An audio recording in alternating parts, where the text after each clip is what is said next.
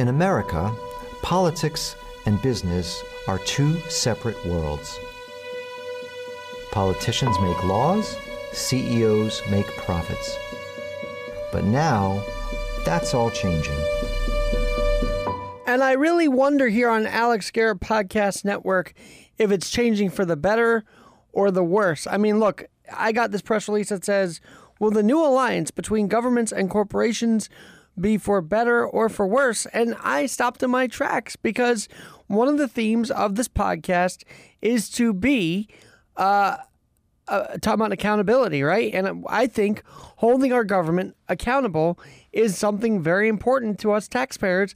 And Kevin Stocklin, you are the man behind the documentary Shadow State on Epoch TV. Thanks for joining me on this podcast. Thank you very much for having me. So I won you on a little bit after the speakers race, which who knew that would take 15 rounds, right? But it did. I wanted you to have it once that was decided because can we see, first of all, thanks for joining me tonight. Can we see a clearer path to this becoming a problem with Speaker McCarthy? Like, will, will, will any of what we saw last week change this idea that corporations are in bed with the government? You know, it's, it's very interesting.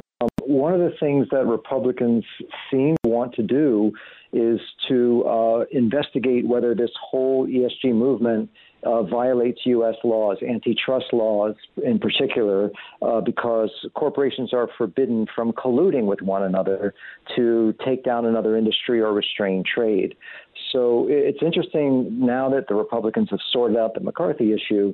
Uh, they seem to indicate that they are going to move on this and start doing some investigations, uh, maybe bring charges. Um, we'll see what happens there. All right, Shadow State, does this podcast have a risk of being canceled if the wrong people hear it? Because I feel like Shadow State is a very, uh, you know, sort of taboo thing to say, but it might be accurate in this case, right? Yeah, I mean, the, the interesting thing to me, one of the most fascinating themes that came out of the documentary is the government uh, using these companies to do things that it can't legally do. And so it's where the government is blocked by the Constitution for, for uh, from, for example, um, uh, censoring Americans, um, they are able to use Twitter to do it. And that's right now one of the most glaring examples of this public private collaboration and the risks of it to Americans. Well, I want to I want to get people a little caught up here. So basically, this documentary, The Shadow State, digs deep to find the answers, featuring a number of interviews with insiders, corporate leaders, and industry analysts. Now, what the ESG is, if I'm not mistaken, is the environmental, social, and governance. And how is this alliance uh, truly harmful to Americans? It's an umbrella term for this ideology, which, as you say, mentions uh, you know not only uh, climate change but also racial and social justice, and then they sometimes throw in gun control and even abortion rights. Um, the concern that Americans should have is that uh, the progressive view is that these issues are so dire that they should not let the Constitution or the um, American civil rights get in the way of getting these policies done. Our rights to uh, that forbid unreasonable search and seizure by the government are being circumvented. So they're getting credit card companies to, to track, for example, firearms purchases. Twitter that's been used to censor Americans and social media companies as well. So a lot of this is happening behind the scenes. It's happening at you know meetings at the World Economic Forum. It's happening in corporate boardrooms, and uh, Americans don't get a say in it. You know, our Constitution says we have the right to elect representatives to Congress and state legislatures who will make laws and represent our points of view.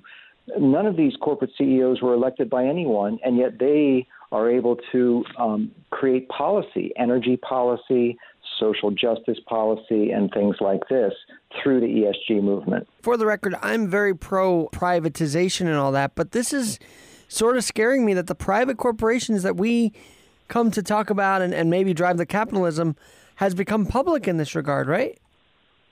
Yes, the line between private and public has been blurred.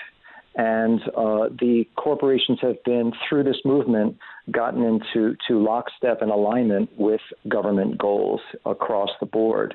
And what we investigate in the documentary is how this actually has come about, how this has happened. And, and, to be clear, the social part is like the CRT movement, right? Just just so I get that out of the way. It's that. It's DEI training that people are now forced to undergo in corporations. All of that stuff. And so you're saying this is sort of like what we saw with Starbucks when they did that mandatory shutdown of a day and, and whatnot. Sure, and you can see other signs. I mean, it's why Disney, for example, decided to fight a parents' rights law in Florida. Uh, it's why Delta and uh, Coca-Cola and Major League Baseball decided to fight to fight uh, voter ID laws in Georgia. None of this has to do with their core business, uh, but yet they're all taking these uh, progressive ideological positions to conform to the ESG ideology. Now, are there Republicans that actually pay into the wokeism? Did, did they re- accept donations from these corporations that really have gone woke? At the state level, they certainly are. Um, we're waiting to see if at the federal level through Congress there's going to be any action, um, but they, they haven't done a ton to speak out against this so far. I would ask about the Democrats, but that feels like a given. But I, I got to ask you this because this industry expected to grow from 55 trillion to 100 trillion by 2025. Kevin, we just saw a 1.7 trillion dollar uh, spending bill, omnibus bill passed. Is this going into the ESG movement? It's supporting it on the government side. So one thing that we need to understand about the ESG industry, this is other people's money. So where does this all these trillions come from? This is your retirement money. This is pension money. Uh, this is anything that you put into a 401k. Anything that goes into, for example, an index fund will be managed by one of three very large asset managers, BlackRock, Vanguard, and State Street. They pretty much manage virtually all of the index funds. So that money that they now manage, uh, just between those three firms, it's nearly $20 trillion. Um, that they turn around, they buy shares in all of the companies in the S&P 500. They are now the largest shareholders in 90% of the S&P 500 companies, and this gives them tremendous leverage to basically influence these companies in a direction that they want. And in addition, you've got uh, California and New York State pension funds. So they're taking you know, retirement money from firemen and teachers and, and cops and, and, and leveraging that to pursue these political goals. And so that's really where this industry is coming from. It's not an industry that makes anything like cars or iPhones. They are just basically able to use other people's money to arm twist corporations into getting on, on board with this, with this movement. What you're also telling me is that not only is our tax dollars because of this alliance, but now you're at, you're saying – our contributions to 401k is going to these causes as well, right? If they're taking our investments into our 401k and putting it out into these other uh, causes, if you will. So, in other words, when you buy into, uh, let's say, an index fund, um, and that fund turns around and buys shares in Coca Cola and Disney and Apple and all the companies that they buy, you don't get to vote those shares the fund gets to vote those shares. And so it gives them tremendous power in terms of their voting rights to make decisions about who's going to be on the board of these corporations, what policies they're going to follow, et cetera. So, so that's and, and it's not just those three asset managers. The, the entire asset management management industry, quite a few of them are, are doing the same thing, as well as banks. J.P. Morgan, Citibank, their asset managers as well. You know, they've all gotten into lockstep with this. And as one of the people in the documentary says, if you control banking and finance and the money, you can basically dictate terms to any industry in our entire economy. Do Americans know that we're letting this all our money go to these different things, like the power, if you will? I don't think they do, and it's why I wanted to make this documentary because so much of this is happening behind the scenes. It's it's a very complicated and arcane industry, and most people don't know about it. They don't know, uh, you know, the influence that that these institutions have. And so I wanted to explain to people in very straightforward terms how it works, how they were able to accumulate all this power, and, and how they're using it. Um, because Americans should have a voice in our energy policy, whether or not we're going to have fossil fuels or, or, or what's going on in our farming industry or, or what we believe as, as people, how we resolve these issues of racism and social justice. We should have a voice in that. You know, we should be able to vote and that our voices are being taken away because these decisions are being made in Davos, Switzerland, at the WEF, or in corporate boardrooms.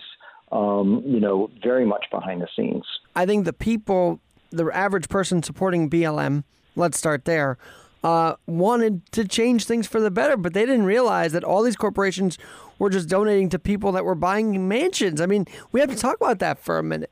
Yeah, exactly. Um, you know, it's uh, the, some of the participants here are actually acting out of the best of intentions, and I give them a lot of credit. You know, they really want to pursue worthy goals.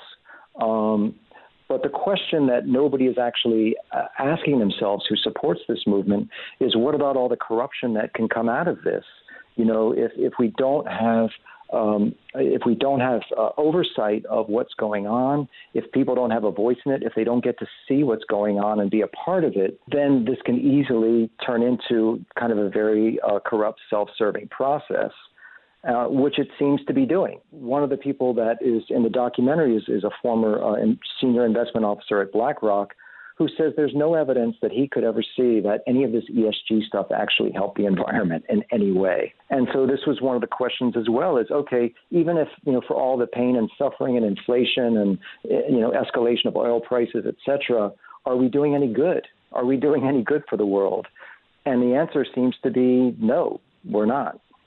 You know, a lot of these corporations also do good in the community, do they not? I mean, I think they open up doors for people that may not be able to go to college, and they do. Let's just say that they do good for the community. That's why I think you and I can agree that maybe they were guilt tripped into donating to some of these causes because they didn't know any better. They just wanted to help. Uh, that, that often seems to be the case. And, um, you know, I, I don't think a lot of these people are evil. I don't think they have evil intentions. But again, is this the best way to achieve these goals? To, to co-opt corporations and get them behind an ideology and, and arm twist them, you know, through through uh, using other people's money. Is this really the best way to achieve these goals, or is it better for us to sit down and have a national dialogue and elect people and get get laws passed the way that we were supposed to have done according to our constitution? Now, I wanted to just clear this up. Are you an employee of EPA, of the EPA, Epoch Times, or did they hire you to do this documentary, or how did that corp- partnership work? Yeah, no, I am a, staff reporter for them now, and uh, so I, I, write quite a bit on this subject um, as well uh, as the documentary. So I've I've been writing um, articles covering all angles of the, the ESG movement for the better part of a year. Let me start with the Build Back Better. Was there ESG right in that bill that did not get passed thanks to Joe Manchin? Yeah, I mean, what the federal government is doing, they can't get any of this passed. So uh, nothing uh, on the Democratic side uh, in terms of laws is happening. The Green New Deal was sunk.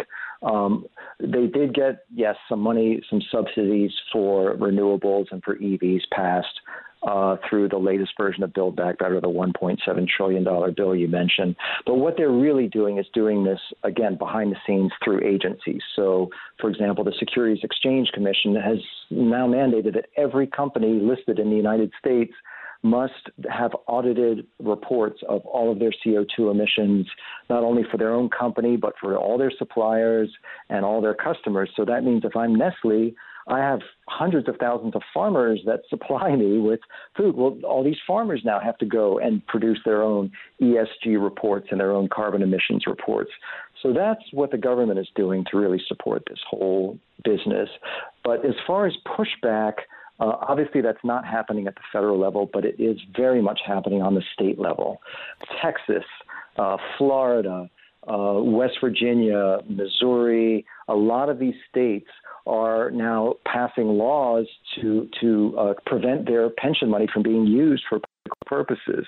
They are boycotting certain asset managers, um, and state attorney generals are are bringing cases. Uh, one was just brought against uh, by Louisiana and Missouri attorney generals against the Department of Justice for colluding with social media companies to censor Americans and, and violating their First Amendment rights. So we are seeing pushback, uh, particularly in the last year. This issue is really heating up um, at the at the state level. Um, and we'll see if the Congress does anything now, if, if a House does anything at the federal level. But I think what we are seeing is this country dividing itself in a lot of ways uh, between red and blue states. And you know, some of these red states are boycotting banks and asset managers that subscribe to this whole ESG ideology because they say, well, you're, you're punishing fossil fuel companies in our state. You're, you're eliminating jobs in places like West Virginia. Well, that's a coal mining state. Texas is an oil state. So um, these banks may not be able to serve these states anymore. And these banks include J.P. Morgan and Citibank and, and Bank of America and you know big Wall Street banks. And we may be one day seeing a world where we have blue state banks and red state banks, and maybe Disney becomes a blue state company, and we have other, you know, red state media companies. I don't know, but uh, unless people can can pull back from corporations being ideologically driven, that may be a future. When we talk against the corporations, isn't that what Occupy Wall Street did? And did they do it wrong? Yeah, I mean, isn't it fascinating that the left is now uh, so much in favor of, of corporate control and against pushing back against corporate oversight? So it really has turned 180 degrees. You know, one of the people that we interview on the doc uh, feels that these corporations were very wise in in the sense that they said, well, all right, we're going to start pursuing these progressive left wing causes, and that's going to get the whole Occupy Wall Street movement off our backs. Um, and the tech companies in his view, said, well, we're going to do the same thing, and then the government's not going to push back against our monopoly positions if we censor the people that they want us to. So he feels that a lot of this was very cynical on the corporate side, um, which in a way is is better than uh, you know corporations kind of maliciously seeking to control us. I, I, I hope the cynical view is right rather than you know the more insidious one talking with Kevin Stocklin. Kevin, thanks for joining me tonight. By the way, you are the uh, producer and director of the Shadow State on Epoch Times. You can find that online. We'll get to where you can find that out. But you just mentioned the blue state versus the red state, and isn't it funny?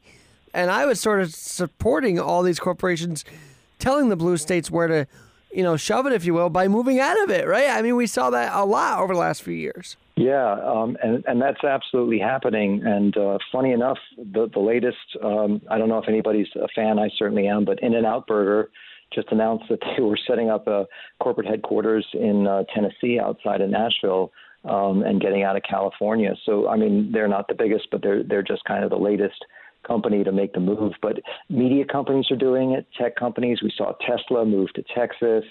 Um, it, they they seem to be migrating out of these states. Illinois, uh, New York, and California seem to be bleeding uh, the most companies and jobs out of those states. So you're telling me that Twitter, while they were blocking a lot of conservatives, were just feeding into all of this ESG uh, fundamentals, right? Uh, what is increasingly coming out in the news uh, is evidence now that Elon Musk has taken over the company and, and he's releasing all of these emails and files, um, that the FBI and the DOJ appear to have worked very closely with Twitter in censoring uh, points of views that the government did not want publicized. And it, it ranges from the, the, the laptop that uh, Hunter Biden you know, uh, lost that apparently had a lot of incriminating uh, evidence on it against um, him and his father, but also uh, things against vaccines. People who would say, well, we're, we're questioning how healthy vaccines are. Um, and then also things on, um, you know, social justice and even environmental policies. So, um, you know, the UN, uh, one of the UN senior officials made a statement in this documentary that um, we own the science and we want everybody to know it. Um, and so part of their, their efforts is to use use social media companies, YouTube, Twitter, Facebook, to really clamp down on, on anyone who seems to be disagreeing. You know, Epoch TV was really, and Epoch Times was really a anti CCP publication for those who wanted more about what was going on in the homeland, you know, of their homeland in China. They wanted that other viewpoint that you couldn't hear. How did Epoch Times end up becoming an American outlet as well? I mean, there's there's quite a transition from just covering the anti CCP, right? Yeah, I mean they are now one of the uh, the largest publications in terms of circulation in the world. Uh, I believe they are in the top five currently. So the, the growth has been phenomenal. It's it's print, it's online. They they have television. They're doing documentaries um, as well as publishing, et cetera. So it, the growth story has really just been phenomenal.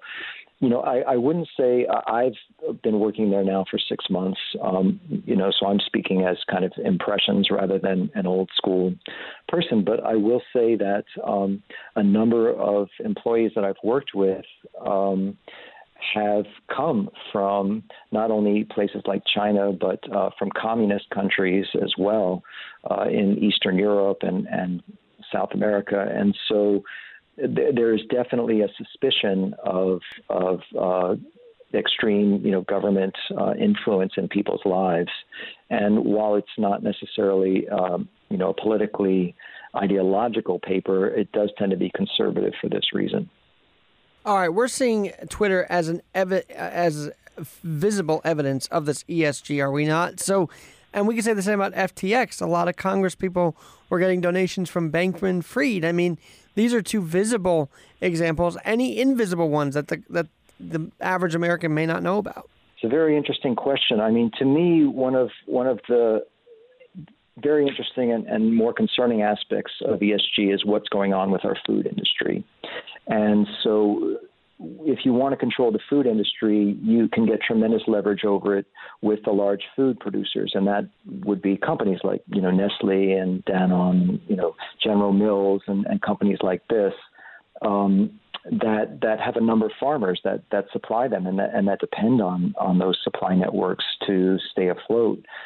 So to me, it's that industry is being targeted because that is a high emissions industry. Apparently, the claim is that they were uh, that that agriculture is responsible for about a quarter of the CO2 emissions, um, and the worst offender is the beef industry, according to the ESG movement. So they really don't want Americans uh, eating cows. They don't want farmers uh, raising cattle, and um, so this effort is going on very much behind the scenes. And um, there's a lot of pressure being put by the administration, also the ESG movement, on uh, particularly small family farmers who don't have the means to push back.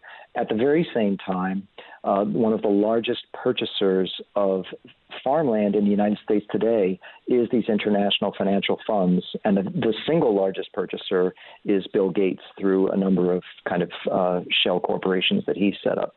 That is fascinating to to to talk about. Now, I've got to ask this because um, you talk about how the food and uh, Ukraine, the, the Russian war was being blamed for why the shortages were happening. Am I right? Am I right?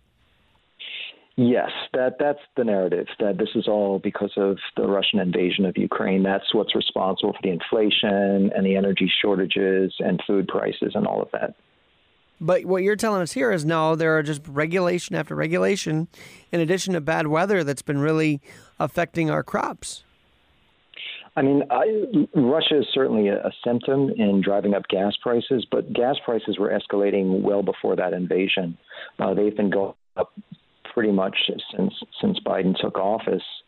Um, and that affects everything. You know, fertilizer uh, is a derivative of natural gas. And so when we when we handicap the the fossil fuel industry, we're also ha- handicapping the fertilizer industry. That drives prices up for farmers. Also, they use tremendous amounts of diesel to power tractors and transport and everything else. So all of these the, the, the, fossil fuel industry flows through the entire economy, but it, it is particularly harmful for the food industry when we see price escalation there. I want to ask you this because it seems like you know Biden wanted to punish the gas companies for uh, raising oil prices, but uh, it's like he didn't understand economics, and I thought it was kind of funny. Instead of doing what he could to lower the prices, he just blamed the gas companies and Russia. Yeah, exactly. I mean, that's to me the most interesting dynamic of this movement is they create the crisis, and then they uh, portray themselves as the solution to the crisis. And of course, the solution has to be to give them more power. So now that we've handicapped the, the oil and gas industry through all the regulations and then the ESG efforts, um, now we have to blame them for escalating prices. And what's the solution? Price controls. So that's what they're talking about in Europe, right? Well, price controls always creates a shortage that we know throughout history.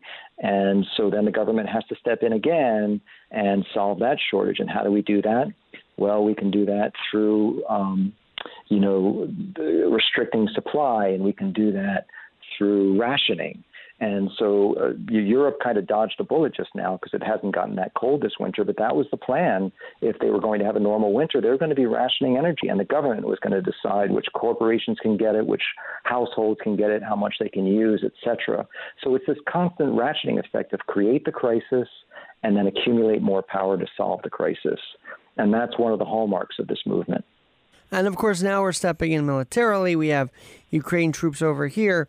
But I got to ask you this because, um, and I feel like you could tell me that the U.S. is definitely influencing all these governmental, just the NATO alliance. We're still funding them more so, and that's what Trump tried to control when he was in office. I see what you're saying. Yeah, I mean, absolutely. I mean, the, the money that's now flowing into Ukraine is, you know, it just seems to be nonstop. And interestingly, uh, BlackRock uh, has now uh, signed some sort of alliance with uh, Ukraine that they're going to manage donations and money going in there, uh, which is also I'm not sure why the the, uh, the largest asset manager in the world uh, and ES one of the ESG advocates is getting involved with this. Um, uh, I think more will be revealed in that space. Did any of these insiders that you had have to be sort of robotic voiced or however you want to call it? Did you have to hide identities on this documentary or? no, um, I will say you know we didn't have that much trouble finding uh, critics of ESG. We had a much harder time finding advocates. So the people who who you know support this industry, they didn't want to talk. They didn't want to make their case, and uh, we were very fortunate to have one gentleman uh, from an organization called As You Sow, who does support ESG, and, and I give him a lot of credit. Uh, he basically uh, said what he believed, and he stood up for what he believed, and he participated in this documentary and gave their point of view. But he was really the only one. We reached out to Al Gore's uh, fund. We reached out to all the asset managers who are doing this. We reached out to the World Economic Forum and all of the corporations virtually that are mentioned or criticized even in the documentary. Give your point of view, make your case. Did you see any positives to this correlation? I mean, look, government can serve to help people, and maybe through corporations they still can. Is, is that where your feeling is? Well, first of all, I would say we invited them to present their case of what they thought the positives were, and uh, you know the silence was deafening. But the, the positives of this are that if you uh, if you are a subscriber that uh, climate change is existential uh, to the planet and to our, our way of life, and uh, that you believe the same things about racial conflict and social conflict, and that they are such uh, emergencies to resolve that we shouldn't let things like uh, America's legal system or our Constitution or our, our, our, rights to elect representatives, that we shouldn't let those things get in the way of solving these problems, then you're a big fan of the ESG movement. Then you believe that the cause is more important than you know civil rights and and our way of life here in the United States. So, uh, from that perspective, a person could view this as as a positive movement. All right, I got to ask about the NGOs because this is a big term being tossed around that they're being, you know, supporting all the border crisis going on. Uh, what can you tell us? And is this another example of government and and corporation alliance? One of the ideological underpin- underpinnings of the ESG movement is that it's very much a one world view. So they are against national sovereignty because, as I said, things like the U.S. legal system and our, our habits of how we do things here are, are an impediment to this movement. So this is very much a kind of a UN driven, World Economic Forum driven movement that doesn't believe that borders or national sovereignty is something of value. Uh, what is of value to the ESG movement are these themes of climate change and equity around the world, racial, economic, uh, gender, everything else. So, from that sense, uh, this is not a movement that is necessarily a fan of borders or, or border control. But I don't see corporations necessarily playing a role in the border crisis. I think that that is pretty much something that's coming directly from the Biden administration. Can the UN still serve a good? And I ask this because I actually lived across from the United Nations for the first ten years of my life, so I got to see the the General Assembly up close. But now, as I gotten older, it's almost like, well, what good are they doing? I mean, is there any good the UN is doing through UNESCO and all that? You know, what we're seeing uh, with the UN right now is just an absolute clash of ideology, and they have done a lot of good, and it's it's a wonderful thing to get countries together and have discussions and settle things peacefully and have peacekeeping forces and all of this. But what we're seeing now is a clash of ideology. Uh, in the United States, there is a tradition of our Constitution, uh, and again, this, that people have a voice in their government, that they elect their representatives, and they have a voice in any major issues that affect them. And the Supreme Court has supported this. It's called the Major Questions Doctrine, and they basically have said that for major questions, that includes energy policy um, and racial policy as well, Congress has the voice because people get to elect their representatives. On the other side, you have the progressive movement, which is very much supported by the UN, the World Economic Forum, and this ESG movement. And the progressive movement says, you know, whatever the issue is, whether it's climate or racism or whatever, if you go back 100 years, it was, you know, uh, economic equality and Marxism. But that issue is so important that we cannot let civil rights stand in the way. And we will, you know, however we can get these policies enacted by hook or by crook, it's all fair game because the ideology is paramount. So that that right now is the ideology, the ideological clash that we're seeing between what we would consider our traditions, our political and social traditions in the United States, and this movement that's now coming out of the UN. Were corporations feeding into the lockdown measurements by all these different governmental agencies and all these. I mean, someone funded those ideas, right? You know, two things are very interesting to me about the the whole COVID crisis and the corporate role. So, first of all, um, who profited from all of the lockdowns? So, uh, Amazon, uh, you know, Walmart, all of these big corporations, um, they were functioning, they were open, and they were thriving who got crushed? It was all small business, small shops, right? They were the ones who had to close, restaurants, etc. Um, so they were the ones that that really got crushed by this. And one can say this is really an example of how corporations playing ball with government is profitable for them, and they are able to profit from this partnership and they certainly did during the COVID crisis. The other interesting angle on it to me was when they uh, did the, the vaccine requirements, right? The government can't legally do this. It can't force you to go and take a vaccine. How did they do it? They got corporations to do it, right? So Biden is now trying to pass an executive order that said any corporation that had, uh, you know, more than a certain number of employees had to force them to get vaccinated or fire them. And so again, it's the, the government using corporations to do what it can't legally do until finally the Supreme Court stepped in and said that you don't have the right to do that. There's nothing in the Constitution that gives the president the right to do this. And that's when it ended. But that was what put a stop to it finally. It, it was, you know, not Legal a change action. of heart or anything else. Well, you know what's interesting is that I think the 7,000 plus nurses – going on strike is a result of the government hospital alliance on forcing nurses to get said vaccine and actually forcing them to be fired if they didn't comply because, you know, the two years we cheered them on at 7 p.m. didn't matter anymore. How sickening was that, Kevin? Yeah, and you know the the thing that really puzzled me about it, uh, again coming back to uh, goals, so we all know at this point it's crystal clear. At one point, maybe we didn't know, but today it is, it is crystal clear that none of these vaccines prevent transmission. So, what good can it possibly be to force people to go and take the vaccine if you're not preventing them from giving it to, to from giving COVID to somebody else? So again, the question keeps coming up: uh, if we're not even achieving worthy goals, what is this all about? And to me, it's something that I continue to puzzle over, uh, even after making this documentary. Like, if we know that we're not actually achieving goals, uh, what is this effort all about?